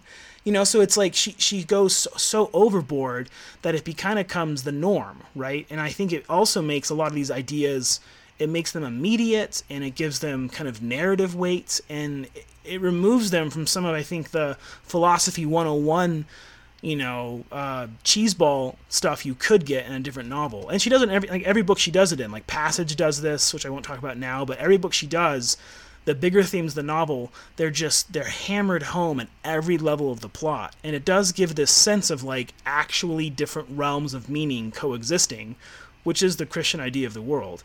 And it's really, really smart, um, but also really, really fun. And I just, yeah, I just wanted to kind of, I guess, hammer that home because I found it really impressive this time around. One thing I wanted to talk about, unless Christy, unless you had something right this no, second. go for it. Uh, it. That was building on what Joel said. Okay, so one thing I want to talk about, uh, Connie Willis has said in a couple places, and I first encountered it in the introduction to her short story "Blued Moon," mm. which is in hmm. the Firewatch uh, series. "Blued Moon is one of the funniest things. It's just it's, it's just so a good. series of jokes, basically, for like 35 pages. Um, the I'm gonna go ahead and spoil it because it's I think it's actually even funnier when you realize that this is what's happening. There's a company which is pumping pollutants into the air. I forget why. Um, and it makes the moon look blue, and that means a bunch of funny coincidences start happening, and that's the whole uh, story, and it's incredible uh, because there's a whole sequence where a man is just trying to get up and like shave and go to work, and everything breaks, and so he just ends up quietly sitting on the edge of his couch, looking at like the broken light bulbs and everything else that's around him, and just afraid to move because he doesn't want to. and it's a series of funny coincidences which all end up with you know the guy and the girl getting together and everything's great. And it's, it's a very fun little story, right? But in the introduction, she talks about how much she loved uh, Fred Astaire mm-hmm. because Fred Astaire would always make everything look effortless. But if you actually worked with him on one of his movies, he would come to the like the part of the studio, whatever, like three weeks early, right, to prep right. everything, like way earlier than anybody needed to, because he needed it to not only look effortless on stage, he needed it to, for the film, but to look effortless to the you know the cast and the crew, right? Oh, yeah. um, and so he would do these ludicrously complicated dance things and make it look like it was always easy. And she says in the intro to that that that's like her writing hero. She wants to do these ludicrously complicated things with plot, but actually make it all look easy, right? And so one thing she does, I mean, certainly, so as Joel's talked about and, and Chris, you've talked about with echoing this theme, you know, with multiple different relationships, she does that all the time. But she also sets up a lot of funny things where random characters you've met throughout the novel will all come together at the end to do something important, right? Yes. Like one of the recurring, one of the things she does at the end is when Dunworthy and Colin go back in time to rescue Kivrin, it's kind of an ad hoc, not allowed thing, right? Uh, there's nobody really watching because Mr. Basingame is still gone and Gilchrist is dead, and so no one's going to stop them. But they have to get Dunworthy out of the hospital, and they have to do all these other things for this sort of unauthorized time travel jaunt, right? And all these characters you've met throughout the future bit, who have just been sort of minor recurring gags, basically, all come together to help this happen. Um, so, like, you've met this guy William Gaddson, whose mother is this sort of horrible person who shows up and just keeps yelling at Dunworthy, yeah. right? And so for most of the novel, William Gaddson is two things. He's the reason why Mrs. Gaddson is bothering Dunworthy, and he's a recurring gag about how he is making out with every like attractive young woman in Oxford, right? like again and again, he is he's tangled up with some nurse or with some um, you know other tech from another college or something, right? Well, by the end of the novel, all of those women uh, are actually all very important in helping this happen, right? Because one of them's a nurse who signs off on some stuff, and another one is another one of the techs who helps them get it going, and all these other things, right? Or similarly, there's a bunch of American bell ringers who have come. Mm. They're supposed to go and um, play handbells at a thing in Oxford, and they're super annoying the whole novel, right? Because the they're worst, yeah. they're loud first of all because they're playing loud music. They're American, and so they're they don't understand why the pandemic rules apply to them. Again, this was 1993, I think. yeah, but yeah. um, they're super obsessed with trying to make sure they get to play a particularly jarring chord at a particular cathedral at a particular time, right? They're always annoying, they're always in the way, but they end up staying at Dunworthy's college, and so he's taking care of them. And at the end, one of them, you know, sneaks in and helps, uh, helps him get out because it's not worth getting into, right? But they end up being useful for that. And then she uses um, a throwaway joke from the bell ringers as one of I think the most emotionally effective moments in the novel Agreed. later on. So there's there's a joke where these bell ringers are super committed to the bell ringing, right? And every man must stick to his bell is a joke they say a couple times, right? With the joke that you can't switch someone out halfway through. It's got to be the same person ringing the same bell the whole time, and it's all very silly, right? And you know, so one of the one of them passes out, and like, well, every man had to stick to his bell, so we had to stop. Well, later on, they've gone back to rescue Kivrin, and Kivrin is basically sitting with shell shock outside the cathedral where Father Roche has just died. Throughout the future, or throughout the Black Death time, they talk about ringing the bells of the church a different number of times whenever someone dies, right? I think it's nine times when a man dies, six when a woman, and three when a child, or something like it. Doesn't matter. The point is, you ring the bell a certain number of times when someone dies, right? And Father Roche, after every one of these deaths, goes up and rings the bell, even though it's hard and even though it's useless, right? And they've buried all the other people, but they can't bury Father Roche because he's like six five, and they're all hurt or children, right? So they Right. can't they can't bury him. But Kivrin wants to ring the bell, and but she's broken her ribs, so Dunworthy goes up and does it. And he's sick, and so they try to ring the bell nine times, and it's hard and it's difficult.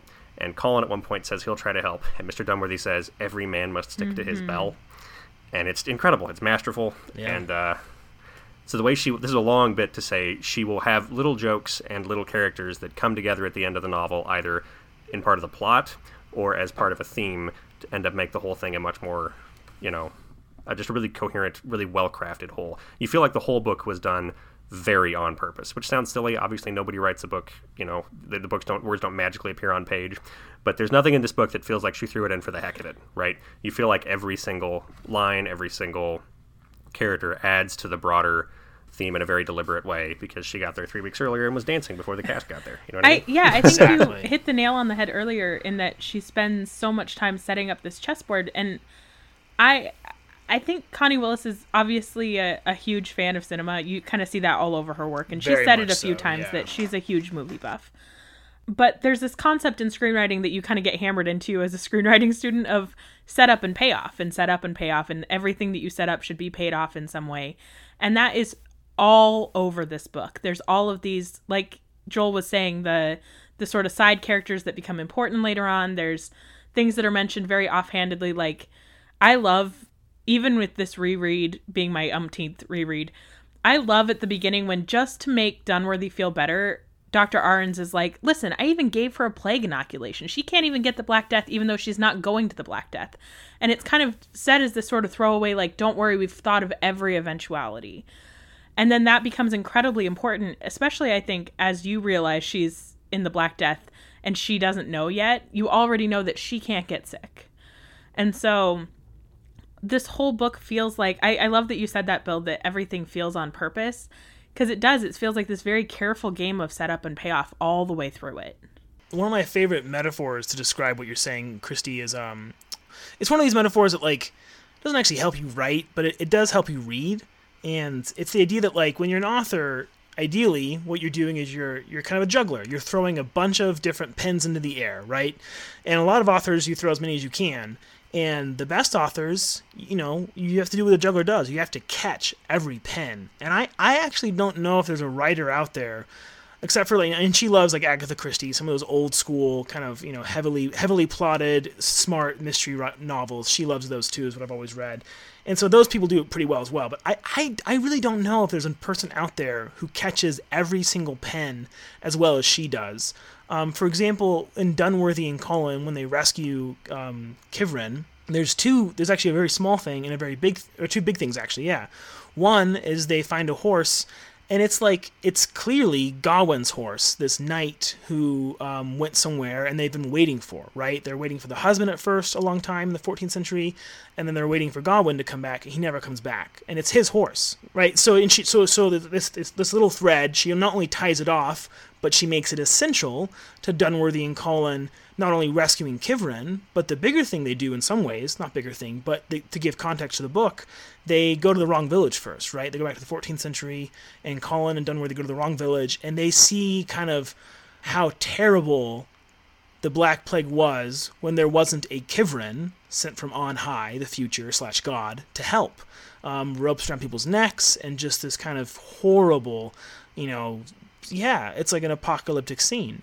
And the horse lets them see that so they can contextualize Kivrin's visit and then they go to Kivrin, and it, yeah, it's just nothing is wasted. Their their visit to the village isn't wasted because it gives the context of Kivrin's meaningful journey, and also the horse isn't wasted because you kind of know what happens to Gawyn, which is that he tried to get back, he tried to be heroic, and he also died. Uh, I will say we we have more things to talk about maybe, but I, I gotta say it. I I have always wanted another Kivrin book. I I've Oh, al- like, so I know much. like I know I mean Blackout All Clear, which we won't get into, so doesn't read it. In some ways, Blackout All Clear is like her having another go at this kind of story, but during World War II, and you have a couple of characters. You know, they they could be Kivrin-esque in some ways, but like. I, I want Kivrin, Connie Willis. Connie Willis, if you're listening, I'm just I'm as a personal favor to us who love you so much. I would like some more Kivrin books, um, if possible. Yeah, I would be down for that.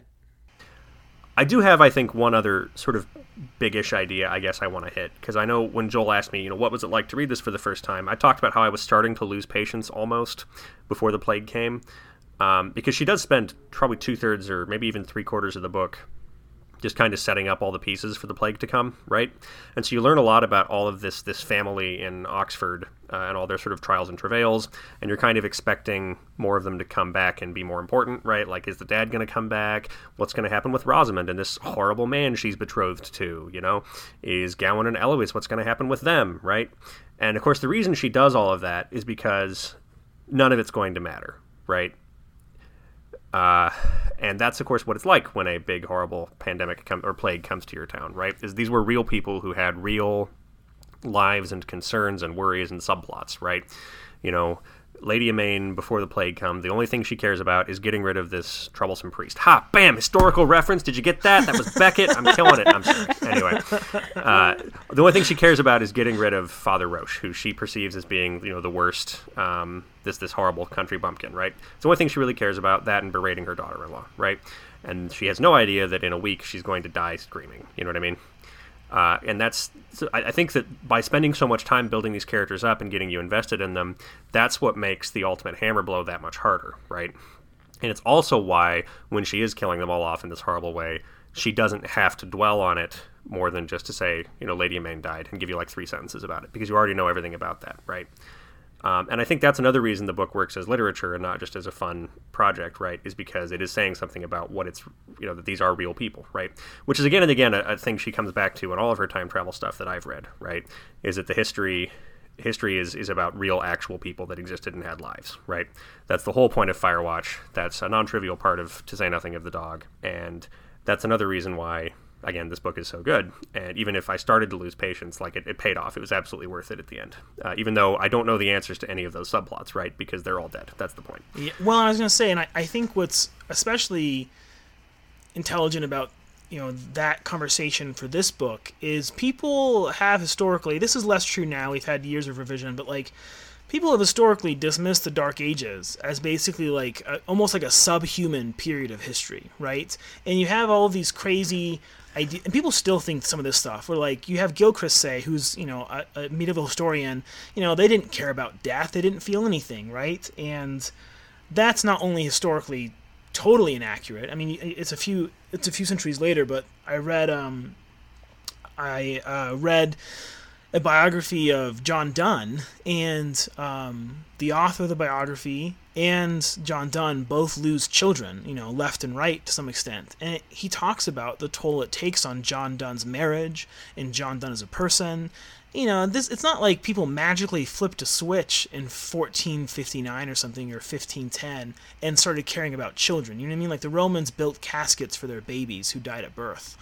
Um, but anyway, so I, th- I think, but I think what's so what I'm saying is like she always wants to make history real. But I do think I love the project she has in mind, which is to say like all of this tragedy didn't make them less human, you know? It made their humanity kind of more precious, which again could be a really cheap idea, but it's not because it felt real, right? Like it it mattered that Rosemund and Agnes lived. You know what I mean? Like and, and only their deaths only hit if their lives were sort of default good. You know what I mean? Like if they were fully human and fully deserved, if you can deserve to have a life, that's why it's important they died. And I, I do kind of love that she enters that basically Dark Ages debate and uh, and kind of dismantles the Dark Ages side of things, which is to say, like it wasn't the Dark Ages; it was a period of you know tremendous richness. It just looked different, and it had different problems.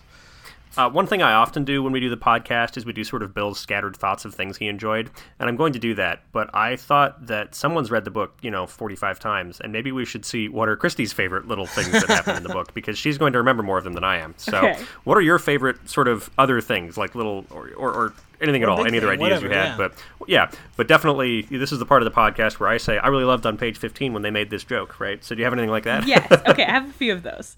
Um, one is, I guess, more of a bigger, like, thematic thing. So I've spent the better part of the last year working on a horror screenplay and talking a lot about there's like different things that can be scary, right? Sometimes it's scary when something kind of comes out of nowhere, but I think is more effective in horror in particular and weirdly makes this almost a little bit of a horror novel is the idea that the audience knows something that the characters don't. So even though you know pretty early on that something has gone wrong and Kivrin is in the Black Plague, the amount of time that it takes before Kivrin realizes that, I think that's a little bit of a horror novel.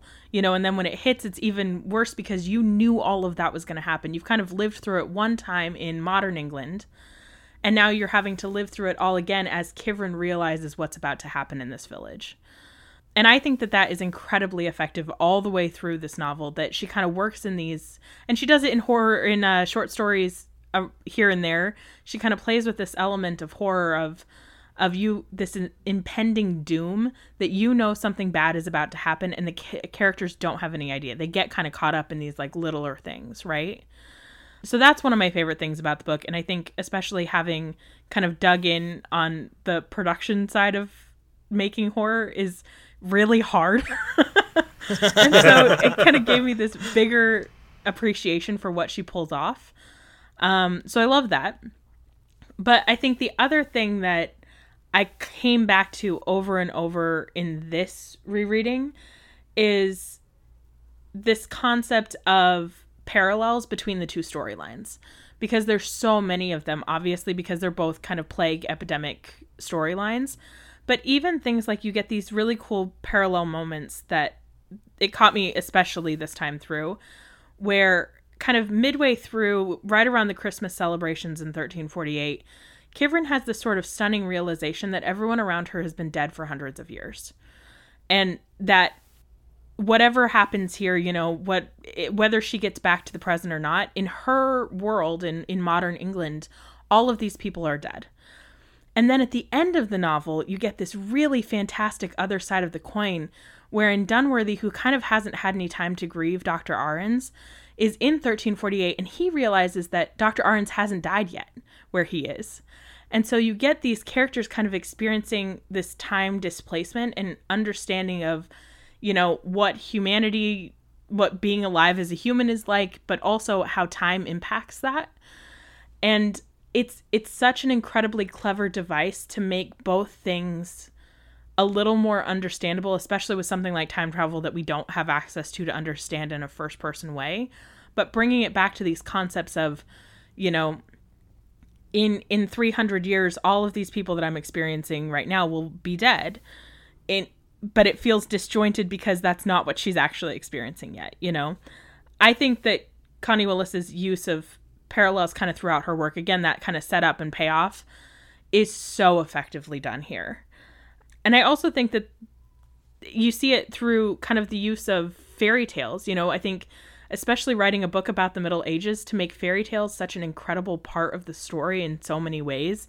Even to like when they do pull off this kind of heist back to the Middle Ages to rescue her, that that Colin is dressed like in some theater production version of Middle Ages wear. You know, kind of pulling that fairy tale concept of what we imagine the Middle Ages to be like throughout. You know, Kivrin even experiences that with kind of projecting Little Red Riding Hood onto these little girls or the story that she tells throughout of the maid in the forest, you know, kind of letting that our as the audience image of what the Middle Ages is like, which we understand mostly through fairy tales, play out right in front of us in the same way the characters are experiencing them. I do want to jump in because I, I, I love that because there is this like gritty reboot idea to her going back in time and seeing the inspiration for all these beautiful fairy tale ideas kind of in their more down to earth you know mode. But I, I it's I loved it because Connie Willis she both like she gives you the reality so hard but she hits she hits the kind of reference so lightly that it's really just enjoyable to kind of notice it. So like lady Eliwys and Gawyn. Gawyn of course sounds like gawain the green knight um, you know, one of Arthur's knights, but Lady Eliwys and Gawyn basically are playing out uh, Guinevere and Lancelot, right?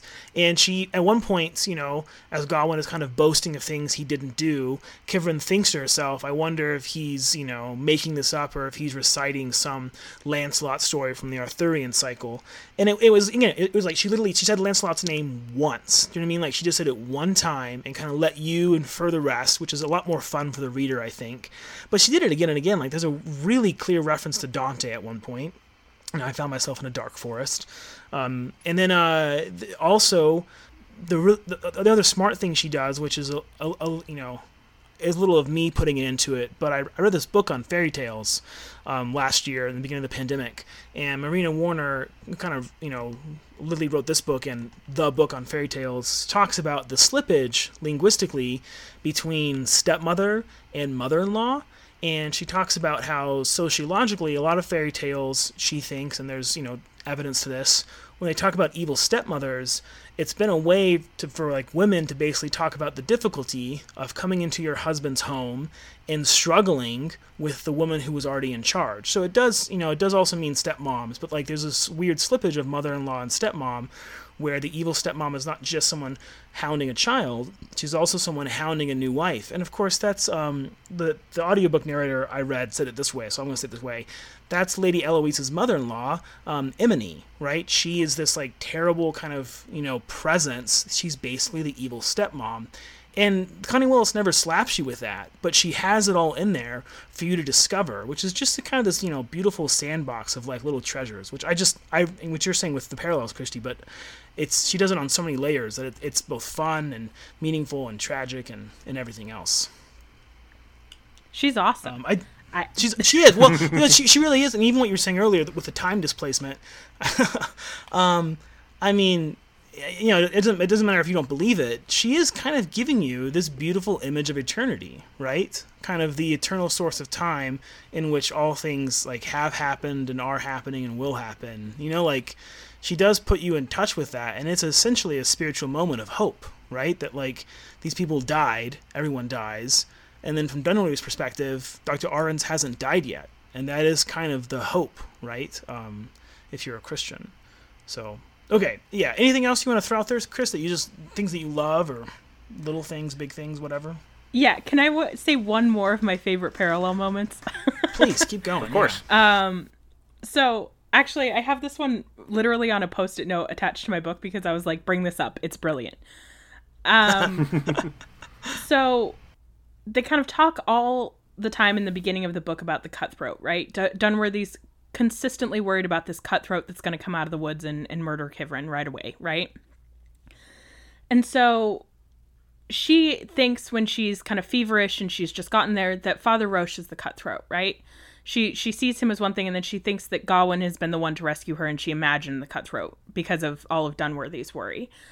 So she does this brilliant thing where Dunworthy is telling the story of his first time travel um, to Colin, and he mentions getting sort of lost and running into a very scary looking punk guy in the underground um, and being very intimidated and thinking this is it he's going to pull a knife and i'm i'm going to die in this time travel and then the punker turns out to be actually very nice and gives him the directions that he needs and gets him back to the drop in time to go home and then, literally, in the next chapter, is the scene where Kivrin goes with the little girls to the church to meet Father Roche in person for the first time. And she sees him and sees the cutthroat from her nightmares. And then he turns out to be one of the kindest, most amazing people in the book. And those things happen literally back to back, but the first one feels incidental, but is subtly setting up this idea that you can see someone and think that they look incredibly scary, but they're actually the exact person you need to get you through this scary situation. And I think that it just points to that that chessboard, you know, she she puts that scene there on purpose and lets it be super casual so that when the next scene happens you're kind of ready for it. She does. She just she just lets the, the, the juxtaposition do all the all the work for you every time. So I just had a couple of uh, little lines I wanted to pick out because I, I, think again it's important to remember how funny Connie Willis is. Uh, I, I, do think that again I think some people talk about that too much and forget that she's also doing really interesting literary work.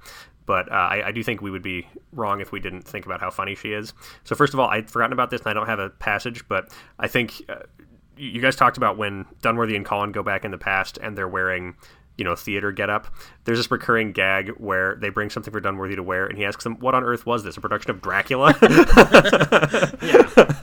and that's a really good joke. But so one i really wanted to pick out so when kivrin goes back she's delirious because she's got the future flu right? And um, so she's meeting father roche and some other folks and they're giving her last rites. They think she's going to die etc but and she's delirious and hallucinating. And they put her in the i think in the church with uh, a big fire, right, to keep her warm. And she starts to think they're trying to burn her at the stake, right? And so you have moments of her screaming, you know, Mr. Dunworthy, I've fallen among cutthroats and such. but the important thing is she's lying down and she's delirious, but she knows she's lying down. There's a lot of fire. And so she says, I'll have to tell Mr. Dunworthy, she thought. They burned people at the stake lying down. Yes, yes. that, like, she can't turn off her historian brain. it's one of my favorite little moments like that because yeah, exactly because it shows that even as she's delirious, she's still trying to be a historian, and also the way the brain works. Because when you're delirious, it's how your brain works all the totally. time, right? Like you just make these totally absurd connections that make sense only at the moment. And I just I, I wrote that down because I have to tell him that they burned them at the stake lying down is just incredible. Yeah. The fairy tale thing I just wanted to talk about again for a second. There's another uh, parallel there, of course, because uh, Kivrin talks about how everything looks like a fairy tale to her, and she says that Rosemund looks like Snow White. And then, of course, right. she gives Rosemund an apple, and then Rosemund dies immediately after eating the apple. Um, and I think she even comments on it herself. But there's uh, there's just a lot of little stuff like that. I don't I don't know as I have any more bits. I was looking at my list, and I think we've actually gotten to most of them already. But uh, it's a good book is what I'm trying to say. It's a really I'm coming out strong pro Connie Willis. Everyone else is going to yeah. be really surprised. But well, also, it does, but does it's a good book to maybe read in like a year. yeah, I mean, I don't know. I'm probably going to recommend it to people. To be honest, I feel like I mean not not every not like everyone. You know what I mean? But like I I I feel like uh I feel like it addresses it so on the nose. You know, because it wasn't even like um, a different kind of plague. It was a flu-like plague. You know, yeah. it's not a coronavirus; yeah. it's a mi- mi- mi- myxovirus or whatever it is, myxovirus, whatever. But you know, but it was so on the nose that I, I, and again, uh, so much of it in the 2054 storyline is comedic, and it, it was like this has been a dark year, and I, I'm not, you know, it shouldn't be the only reaction is to kind of laugh it off, but I, I actually do feel like that's one of the reactions we have to cultivate, and it, it was helpful to laugh about, you know, people stepping off the sidewalk to avoid Dunworthy or his glasses steaming up. It was just it was just incredible to see that in fiction. Um, but but I you're not wrong, Christy. I probably I'll probably be a very select list of people I recommend it to. um, I do think I I know we're wrapping it up, but I, I you know I never actually have as good a sense of like the literary landscape as I think I do. But like so for my weird myopic you know view of the world of genre and literary stuff, I I actually do feel like Connie Willis is overlooked, to be honest. I feel like she hasn't gotten, you know, I feel like when, when, when, I'm among other readers, like in Syracuse, for instance, you know, we, we, we had her books on the shelf in the library I worked out, but she wasn't this like go-to sci-fi recommendation for our readers advisory crew. Um, whereas in Colorado, she is because she's a Colorado writer, so we're like we're very proud of her and we you know push her on everyone. But um, when I was out east, I definitely felt like she was more of a niche writer, which seems insane because she sells books and she's won a ton of awards. And I don't know what I don't have like any like great you know social commentary on that. I just find it a bit of a bummer to be honest because she's not only a great writer to you know discover, but she really is. She's one of my favorite writers to kind of continually rediscover. I think so. I, I, have noticed some other folks talking about her more recently, so I'm hopeful that maybe she's going to get more of a resurgence. Uh, I mean, she's still writing. She's got, I think, one book at the editors right now. She said, and is working on actually another time travel book, uh, according to her blog. So that's exciting. But I, I'm hopeful that she'll get kind of a resurgence. But I think she's she's kind of from like she she really all of her big books come out in like the late 80s and like the True. 90s, right? And I think a lot of the sci-fi from that era has is kind of being f- ignored by like the modern sci-fi writers. I'm not sure why exactly. I have some pet theories that I'm not going to go into right now, but like same. You're right. I don't hear like Connie Willis come up with like the sort of the N.K. Jemisin yeah. class. Do you know what I mean? Like by class, I mean like yeah. that that like year class, right? Like people who are that age. I don't see her coming up with that group, and I think that's a real shame because I think she does a lot of really excellent stuff that a lot of those folks would really like. Yeah. You know, one way we, Connie Willis, again, if you're listening, one way we could solve this is if you would let Christy and I do an adaptation um, of your work for TV. it's like a, like a like I think what, what is it? An, an anthology series? Is that what? so the for people who maybe have not heard us talk about this ad nauseum, literally I announced at like 14 that I was going to make movies for a living. And I think that was the year that Joel and I started plotting our Doomsday book to say nothing of the dog all clear anthology series. So, yes, that's kind of been a pet dream project for, you know, a long time longer than we're going to age ourselves. Just let yeah, let us let us know, Connie. Not, no pressure, but we would do right by you. Okay? We would do right by you. Um, okay, guys, anything else you want to hit on before we wrap it up? I don't think so. This has been a blast, guys. Thanks for letting me. Absolutely. It has been really fun. Thank you, thank you for doing it, Christy. It's been really Absolutely. great having you. Well, I think uh, I think we are probably winding down here. Uh, I think we did it again where we don't know what we're reading next. Um, this year has been very ad hoc in that way. I, I don't know why we no did that. uh, so we'll keep an eye on the Twitter and I'll eventually announce it. But yeah, as of right now, we don't know what we're reading next. We have a couple of, of hopeful, secret, small projects between now and then, but the rule is we don't announce them until they come out. So we're not going to do that. But our next big book will be at some point in September, probably. And yeah, I think Joel and I have no idea what it is. So we'll let you know not even like a, a short list. Usually we have like a short list. I mean, I threw some names at you at one point, but I I don't think we even have. no, we just have our, our big long list of like thirty books, which I realized if yeah. we if we do all of those and none of the others, we won't be done still until like I don't know twenty thirty five. So I don't know, but um, yeah, it's true. uh, we'll let people know what we're reading next. But uh, yeah, definitely Connie Willis's Doomsday book. It won every award and it deserved it. It's a very good book. Uh, yeah, Christy, again, thanks so much for being here. This was uh, this was a very good time. Of course, yeah. Thank you so much for for letting me come play. Absolutely. So we will uh, we will let you guys know what we're reading next, and in the meantime, I think we'll probably be signing off here. So, uh, Joel and Christy, thanks so much, and bye. Bye, guys. Thanks.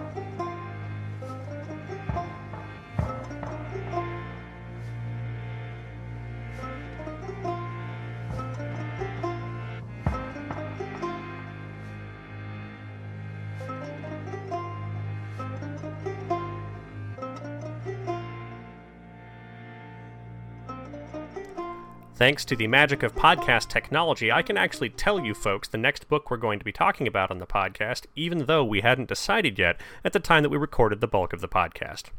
So our next book is called Working, colon, People Talk About What They Do All Day and How They Feel About What They Do, which is a 1974 book written by Studs Terkel. It's a sort of oral history or collection of interviews about, well, exactly what it says it's about. We're excited about this one. It'll be our first nonfiction book of the year. As always, we'd like to thank Lily and Keenan Jarvis for the use of their song Water Song for the theme song for our podcast. We want to again thank Christy Kleppinger for coming on as a guest for this podcast. We want to thank you for listening, and we hope you're well.